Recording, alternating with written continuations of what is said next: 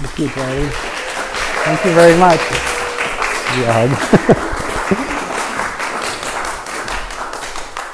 Thank you. Thanks for coming out. I'm going to break this, no doubt. Is that good? Yep. All right. So thank you, Jody. It's very exciting to meet you. I've read your work forever. So I'm thrilled to have been able to hang out with you tonight. And Carlene, thank you for all your efforts organizing my visit and enduring my emails with my updates. I am now in the Adirondacks. I am now still in the Adirondacks. Why did I decide to drive through the Adirondacks? It's taking forever. So, um, okay, yeah, I think I, am going to read it. The story, I, am going to read the opening story uh, from from the, the Book of Wonder. So I teach a lot of undergraduate classes on uh, Renaissance Lit because that's what um, my PhD is in. Classes on Shakespeare, mostly in Milton and Donne, and and I for for several years I taught a, a course called Shakespeare's Contemporaries, which was about the playwrights that were writing when Shakespeare was alive and kicking that we don't um, generally read as much anymore. And one of these guys was a guy named John Lyly. He wrote a really popular play in the 1580s called Endymion. It's a super weird play, and I I taught it, I, I, I, tried to teach it for several years, and a lot of my students were like, dude, don't teach that play. Like, we hate, we, we hate that play. And it, it's a really weird play. I'll, if you're curious, I'll, I'll tell you a little bit about it if, if you want to know the plot. But, but, I, I but I, I, I didn't understand how, I couldn't understand the play, and um, I didn't know how to teach it. And then I thought about how it would look if I adapted it. So I, I wrote this story called Endymion, which began as an adaptation of the play in its early version, which I sent then to uh, a friend of mine who's the editor of the Iowa Review, and he wrote me back and he's like, "What is this? It's so weird." And uh, and I kept and it is, I mean I don't think it's that weird, but you might think it's a little weird. But um, in any event, it, it changed quite a bit over the course of several rounds of editing, and it still contains the vertebrae of the play, but it would be hard to make that case if you've actually read the play. But anyway, this is a story called Endymion. I'm not going to read the whole thing. I'll just read for a half hour. How about? And then it's divided into these sections, which I'm really fond of. Sectioning my, I think I'm sectioning just about everything I write now. Maybe we can talk about that some tomorrow. I think it's just attention deficit on my part, but I, I, I just I'm thrilled to read something that has a, a, some kind of section break or an asterisk or a blank space on the page. I'm just like, yes. So uh, that's maybe too much of a confession. So these are just mostly four or five page scenes. Um, so this is um, Endymion. Cynthia never went to happy hour. She preferred to head straight home, light one of her aromatherapy candles, and take a bath. After her bath, she might make something simple for dinner or order from the Thai place she loved. But she had heard earlier that day from a friend on Don Corsyth's team that the numbers for the Majestic account weren't adding up. So Cynthia felt a fact finding mission at O'Doul's, the Irish pub up the street from her firm, was in order. Cynthia was a senior corporate accountant for a small firm in Porter Square. The firm was arranged by teams, each of which handled different accounts. Cynthia was her own team. She was in charge of all internal audits. Basically, she cleaned up everyone else's mistakes. The CPAs had slid several tables together and were gabbing when Cynthia walked in, gave a perfunctory wave, and headed to the bar in the adjoining room to get an Amstel Light. Cynthia didn't like, light, didn't like light beer. She preferred stouts, but she had ruled out the latter, at least until she started going to the gym she had joined several months before. Cynthia was keenly aware of and exasperated by the ease with which her squat frame accumulated weight, first beneath her armpits and then again like a bad joke told twice in too quick succession, in her already round, full hips. Granted, it was the height of tax season, but still, she hadn't worked out since paying the initiation fee. Standing at the bar, she felt a man step up behind her, then his hand graze her hip as he raised his arm to motion at the bartender. He was practically on top of her, and the bar wasn't even that crowded. Cynthia turned around to glare and found herself staring at a black t shirt. She looked up. The man had thick skin overlaid with a thin sheet of stubble. He had to be at least six five. She had no idea how old he was 25, 30, 35, all were possibilities. The bartender had walked over to them by now. Go ahead, the man behind her said. His voice was gravelly, but also somehow meek. But Cynthia Lilly just stared her back to the bar. She was fairly certain she had never before stood so close to a man this good looking. No, no, you go ahead, she finally muttered. He shook his head. Please, what are you drinking? An Amstel Light. Not by choice. I mean, that's what I'm drinking, but that's not my preference. He tilted his head at her but didn't say anything in response. Instead, he nodded at the bartender. Just your well whiskey, straight up, and an Amstel Light, he said. They waited for their drinks in silence, the tall man looming over her, although in an oddly timid sort of way. She liked how he had said please to her, and that now he wasn't talking. Or at least she liked that he wasn't chatting her up in some forced, insincere way. Then again, Cynthia wasn't sure if she had ever been chatted up. She had been approached countless times by people asking if she could break a dollar, or if she knew the bus schedule. And yes, sadly, in these instances, she nearly always could break a dollar and invariably did know a full range of public transportation options, regardless of where she was in Boston. Now she racked her brain trying to think of something clever and flirty to say. Nothing came to mind. When the drinks arrived, the man placed a $10 bill on the bar, lifted his glass, and in one gulp finished his whiskey. Thank you, she said. No worries. You going to join the Nerdapalooza in the other room? That's the plan, she said. Before she could trudge off, he reached down to the floor and looped the strap of a tiny crumpled knapsack over his shoulder. Well, this isn't really my scene. I just wanted a drink. Have fun with your coworkers. Oh, I'm anticipating a real barn burner. He turned to leave, but then he stopped. Why don't you come with me instead? Excuse me? Let's just leave. We can walk around or at least head down Mass Ave together. That's where I'm headed, down Mass Ave. Two women standing at a high table off to Cynthia's left were looking this man up and down. Really, he could have had a role on a Spanish language soap opera. He could have, he could have been an underwear model. I'm sorry, but as you suspected, it's kind of a work thing. She pivoted her upper body as if she were about to walk off, but her feet remained planted firmly beneath her. Thanks again for the drink. I just wish it was something you liked. He cupped her shoulder with his hand. His black eyes had a sleepy quality to them. Have a nice night. Under the touch of his fingers and the gaze of his eyes, Cynthia's body tottered. God, am I lonely, she thought. Not just lonely emotionally. In recent years, she had felt physically alone, spatially set apart from others, as if a force field of some kind had been silently conjured around her. She hadn't had sex in four years, and that was with the only truly serious boyfriend she had ever had, Duke Lester, a financial consultant who had dumped her for his secretary. The two of them were married now with a kid out in Dedham. In the years that had followed, Cynthia had mostly declined opportunities to meet men, unwilling to risk heartbreak. Obviously, walking out with this man would be more than just impulsive and irrational. For all she knew, he might have a van idling outside with accomplices ready to tie her up and take her out into the woods somewhere. But his languid pose certainly didn't hit, hint at a planned abduction. Anyway, her loneliness changed the way she calculated risks. The man had begun to walk away when Cynthia called out after him. Wait a second she said. She left her beer untouched on the corner of the bar and caught up with him. He pointed at a door on the far side of the bar, one that would enable her to avoid her work associates in the other room. A moment later, they were outside in the chilly spring air. He remained silent as they moved along, occasionally clearing his throat as if he were about to speak, but then catching himself. Cynthia told herself that he was a shy person, imprisoned within his body, like the elephant man, only burdened by horrific physical perfection rather than imperfection. But of course, that was absurd. They traversed one block, then another. At the corner of Everett Street, she stopped. You walked me home, she said, pointing across the street. Did I? There was an awkward pause. Lit by passing cars and streetlights, the man's skin gave off a luminous, otherworldly glow.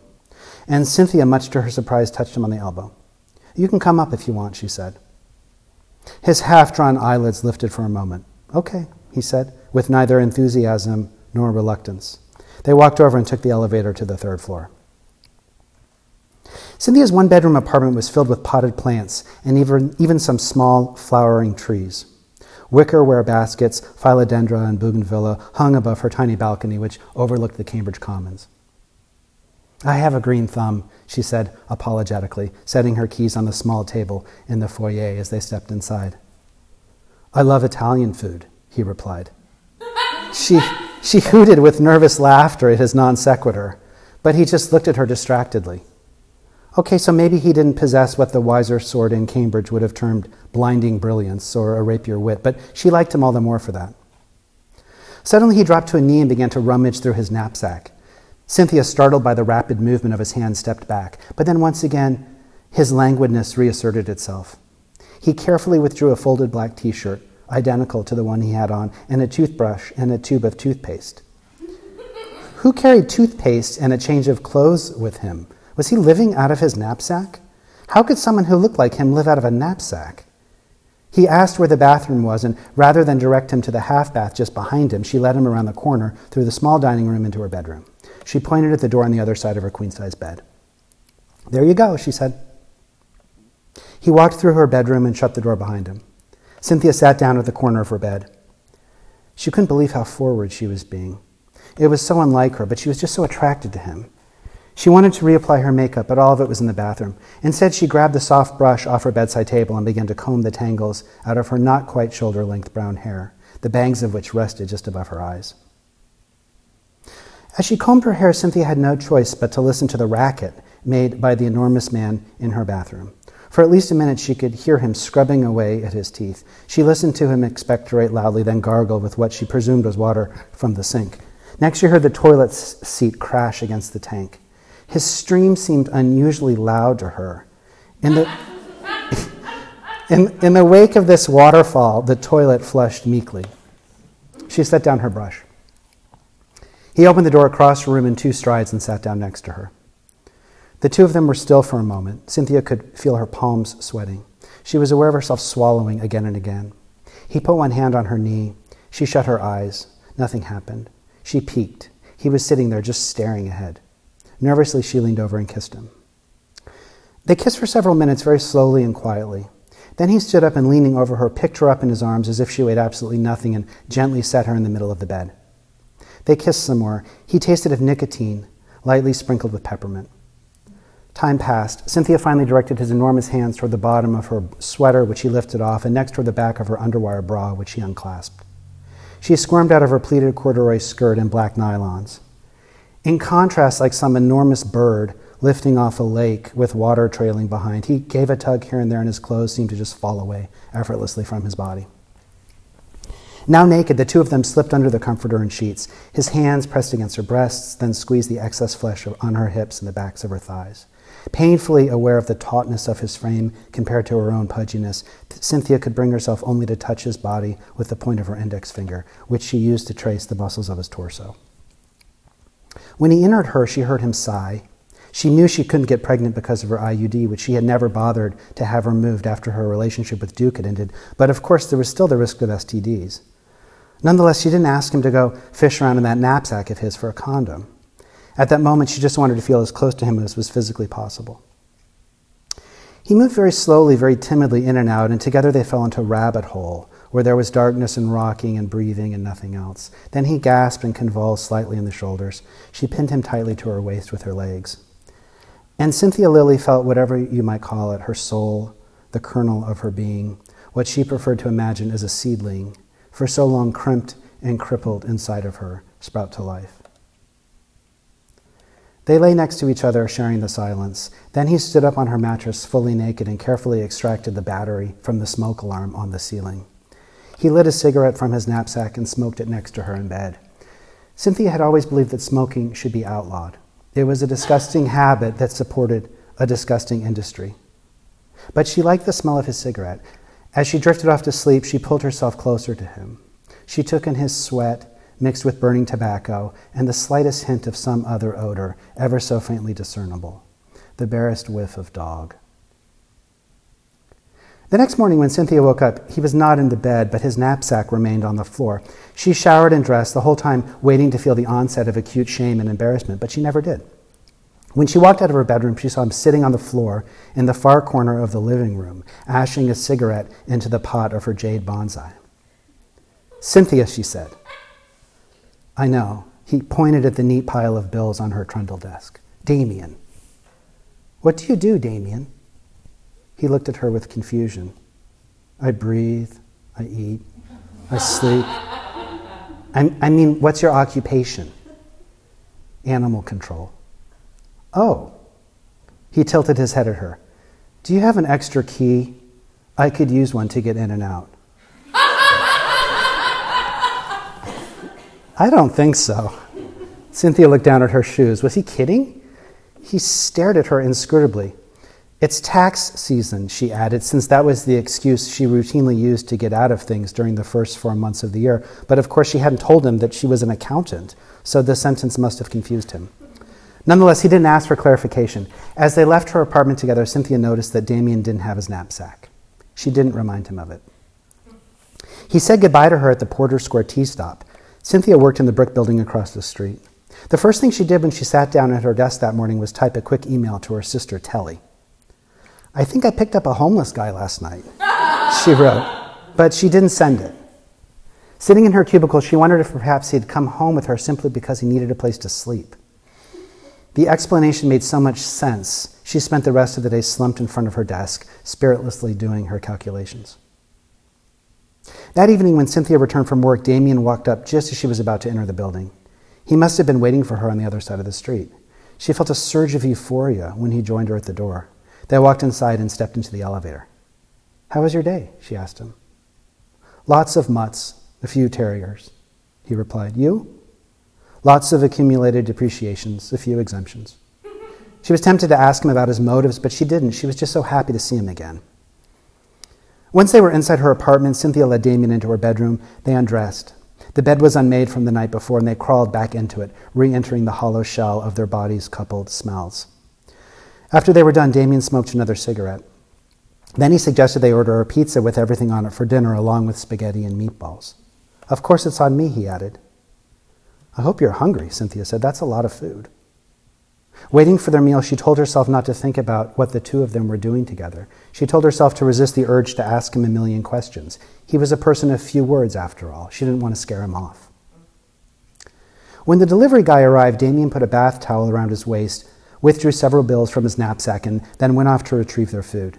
He brought the containers back to her bed, and they began to devour pieces of pizza, one after the other, while the grease dripped from their fingers onto the comforters and pillows. Cynthia reconsidered her prior hesitancy to ask him a few questions about himself. There was, after all, an undeniable strangeness to the situation they found themselves in, this bizarre nesting they had apparently undertaken. If he intended to stay at her place, she surely had a right to know more about him. So, how long have you been? She dabbed at a string of cheese on her chin. She was ravenous. I don't know the right word. Wandering? Yes. A while. And the whole time you've been alone? Yeah. Damien didn't chew his pizza so, chew his pizza so much as engulf pieces one after the other, the way a wood chipper might consume logs. You aren't using me, are you? Using you? For what? I don't know, a place to sleep? He leaned forward, peering at her as if she were a display in a museum. Are you serious? I don't know, she stammered. He stood up, the towel still tied around his waist, and walked into the bathroom. Along the base of his neck, she noticed, were green tattoos of numbers, overlapping and faded. Once more, she listened to his powerful stream. Where did you live before you started wandering? He said nothing. Did you have the same job as the one you have now? Were you in a relationship? Cynthia wasn't sure if she had ever heard anyone pee so loudly and for so long before. Tell me, Damien, I'm curious. I'd rather not talk about my past, he said, over the sound of the toilet flushing. He walked back into the room and plopped onto the bed. Can we just go to sleep? No, no. She playfully slapped him on the arm, but he just stared at the ceiling. What's wrong? He squinted at her. Nothing, I'm just trying to sleep. He stared some more. Do you really think I'm using you for your bed? No, I don't. I swear I don't. Have you ever slept beneath the moon on a still night? There's nothing more beautiful. Why would I give that up for an off white ceiling? Of course you wouldn't. Please, forget it. I'm, I'm just, I, I have doubts. They're, they're more about myself than anything. You're so good looking, and I am, well, you know the way we see ourselves isn't always flattering. The silence fell between them. Can I be honest about something? He finally asked her. Of course. She sat up on her knees, relieved that he had spoken. I think you're very beautiful. I love your frame, your legs, your butt, and shoulders. I just wish you were bigger. Would you ever get bigger for me? Bigger? Yeah, heavier, rounder, like the moon. Would you do that for me? Would you get big like the moon? She peered at him, like the moon. Don't you mean like a pig before the slaughter? What? Come on, don't act like you've slaughtered an animal. I, I wasn't. It, it, was a figure of speech. It's nothing to joke about. I, I didn't mean to. She, she was so confused. You want me to gain weight? Yes. He looked at her blankly, then turned away. There's nothing more beautiful in the world, he said softly, as if to, as if to himself, than a full moon shining in the night and a woman beneath the moon, but like her, full and radiant. She smiled at him in wonder. Could he really be as innocent, as pure as he sounded? Or maybe he had fried his brain somehow on acid or meth? Did she really care? When he spoke with his husky, oddly solemn voice, it was, as if, it was as if they were the only two people on the planet. Everything beyond them seemed to fade away. She put her hand on his cheek and redirected his gaze back toward her, their eyes locked. She reached into the box, withdrew another slice of pizza, and took an enormous bite. In the morning, when her alarm buzzed, Cynthia looked over at Damien. He was lying perfectly still, his eyes open, his hands beneath his head. Cynthia gasped. She thought he was dead. She waved her hand above him, and he suddenly started. You woke me up, he said. You sleep with your eyes open. Has anyone ever told you that? Yes. She wished that he hadn't answered that last question. Well, time to get up. I don't work on Wednesdays, he mumbled. Really? She had started to comb her hair, some of which fell out in the teeth of her brush, loosened by Damien's hands the night before. So, what do you do when you don't work? I sleep, he said. With your eyes open? I wouldn't know. All day? Yeah. That sounds depressing. Are you depressed? No. He pushed his black hair from his eyelids, back from his eyelids. I just love to sleep. Are you depressed? I used to be, she said. But no longer? Nope, not anymore. He put his hand on her knee, which was covered with black nylon. It pained her not to be able to feel the rough texture of his palm. They sat still for several minutes. I know you don't like questions, she began, but could you tell me your last name? It, it feels funny not knowing it. He paused. Then again, he always seemed to pause before speaking. Endymion, he said. Damien Endymion is my full name. Go ahead if you want to run a background check. I'm not going to run a background check. Cynthia smiled, then bit at her thumbnail. She was thinking again. What kind of name is Endymion? Greek. It doesn't sound Greek. He stared at the ceiling, or he had fallen asleep. She wasn't sure which. Damien? Yes. I said it, doesn't sound Greek. He didn't say anything. She decided to let it go. Right when Cynthia arrived at work, she Googled Damien and Endymion. Nothing about her Damien came up, but there were lots of references to the Greek myth of Endymion, and she began to read them. In the myth, Endymion was a beautiful young shepherd who slept with his eyes open and never aged. Selene, the moon, fell in love with him. But in another version, Endymion fell in love with Selene. How peculiar. And nothing Cynthia found online seemed to explain what happened between the shepherd boy and the moon, just that one loved the other or vice versa. It was a weird amorphous myth, one without even an ending. Still, the similar, similarities between her Damien and Endymion and this mythic figure were too obvious to be a coincidence. She wondered how in the world she would broach the subject with Damien. When lunchtime arrived, rather than dart across the street as she normally did for a cup of soup and salad from Au Pan, Cynthia remained at her desk. She worked right up until six o'clock without taking any breaks, except to go to the restroom a few times. Once more, when she arrived at her apartment building, he was waiting for her outside. In the elevator, just as the door shut, she snapped at him. Do you think I'm so insecure, Damien, that you can get me to do whatever you want? Follow along with whatever twisted script you've come up with? His mouth opened slightly in shock. What in the world do you mean? I'm not going to get bigger for you. No way. If anything, I want to lose weight. As she spoke, Cynthia realized how famished and irritable she was. His sleepy eyes bore into her. Okay, I'm so, I'm so sorry. He put his enormous hand on her cheek. Of course, it's your body, and I treasure it in whatever form it takes. Forgive me, please.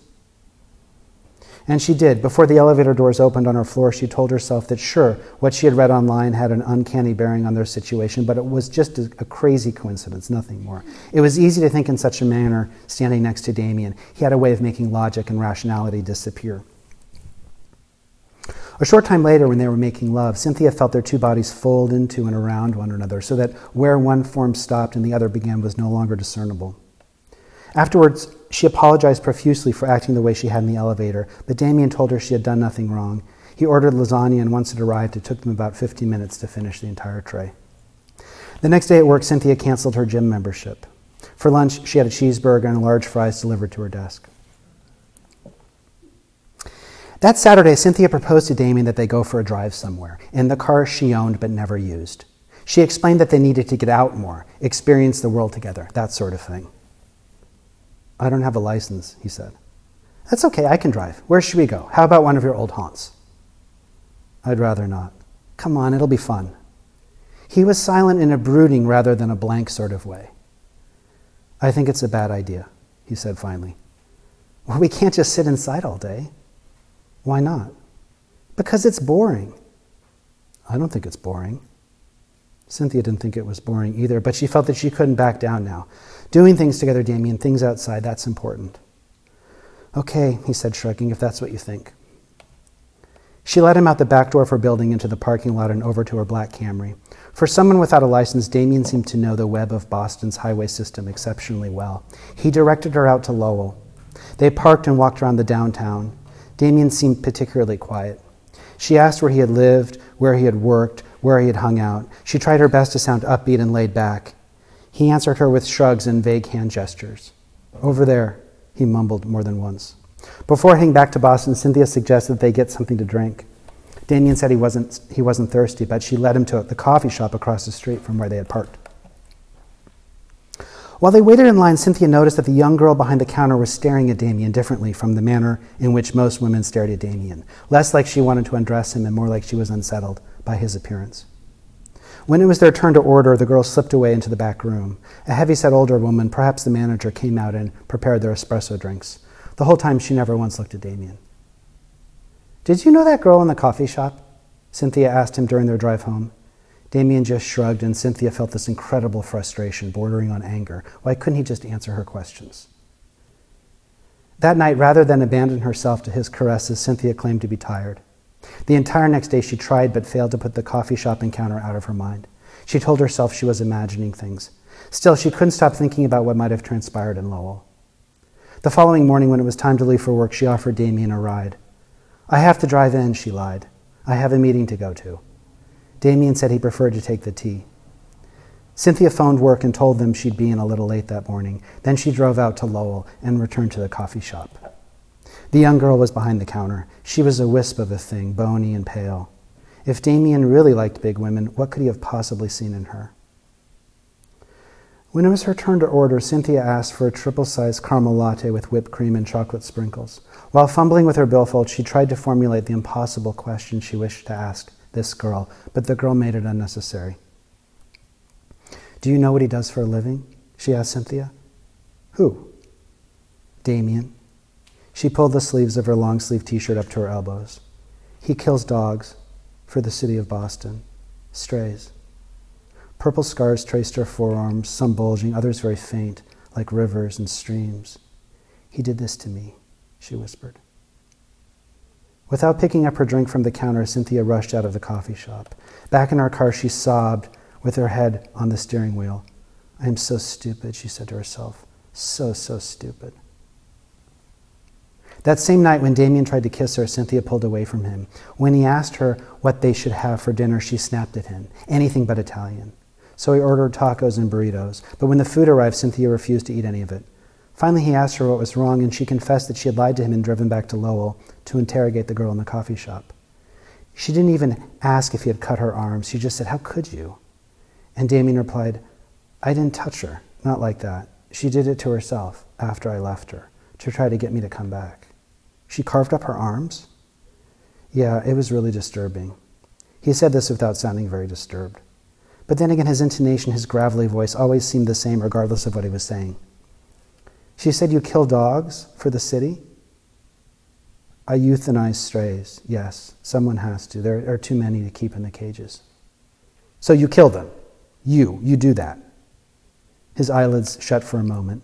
Cynthia wasn't sure if he was just blinking or internally weighing her shock. It's humanely done. But how can you do that day after day? It's very hard. No, I mean, how do you do it? I need to know. Is it violent? Of course not. He looked into her eyes. Okay, I'll tell you. First, he whispered, I move very slowly so as not to alarm them. I pet them like this. He put his fingers on her cheek and let them drift toward her chin.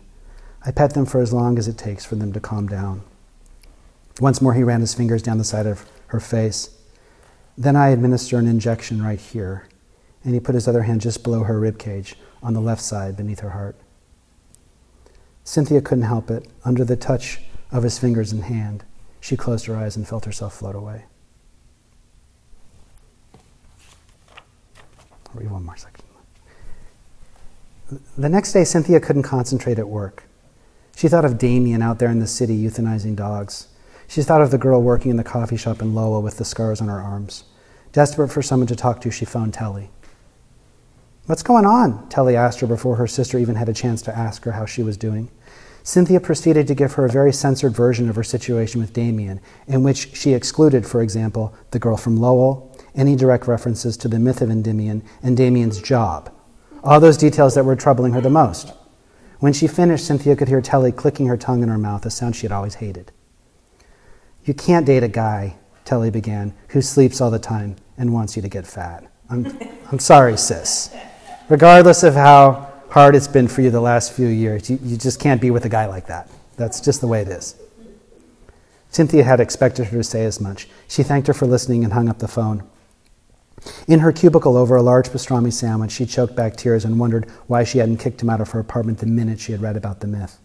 Was it just because of his beauty? He certainly wasn't a fascinating conversationalist. When she was finished at work, she scurried down Mass Ave, let herself into her apartment, and marched into her bedroom. Damien was sleeping with his eyes open, his shirt off, the sheet just barely covering his midsection. She caught her breath and kicked at the mattress. Get up, she screamed. Get out of here. He lifted his head with confusion. Cynthia? Get out. What's wrong? Don't treat me like an idiot. You know what's wrong. You're, you're, you're trying to turn me into the moon. What? The moon. You're, I'm gaining all this weight. What are, you, what are you talking about? Don't try to make me crazy. I'm not trying to make you crazy. He wiped the sleep from his eyes. I'm in love with you. Stop it, Damien, or whatever your real name is. I don't understand what you're saying. Just shut up. Why are you screaming? Shut up. He was silent for a moment. If you just believe what I'm saying, we wouldn't be fighting. She wiped the tears from her eyes and caught her reflection in the standing mirror in the corner of the room. It was true with her round shoulders and her head leaning down and forward, her body seemed almost spherical. What are you saying, Damien? I think you're beautiful. Okay, I'm going to stop there. So I don't, uh, that's a half hour. Thank you very much. Thank you.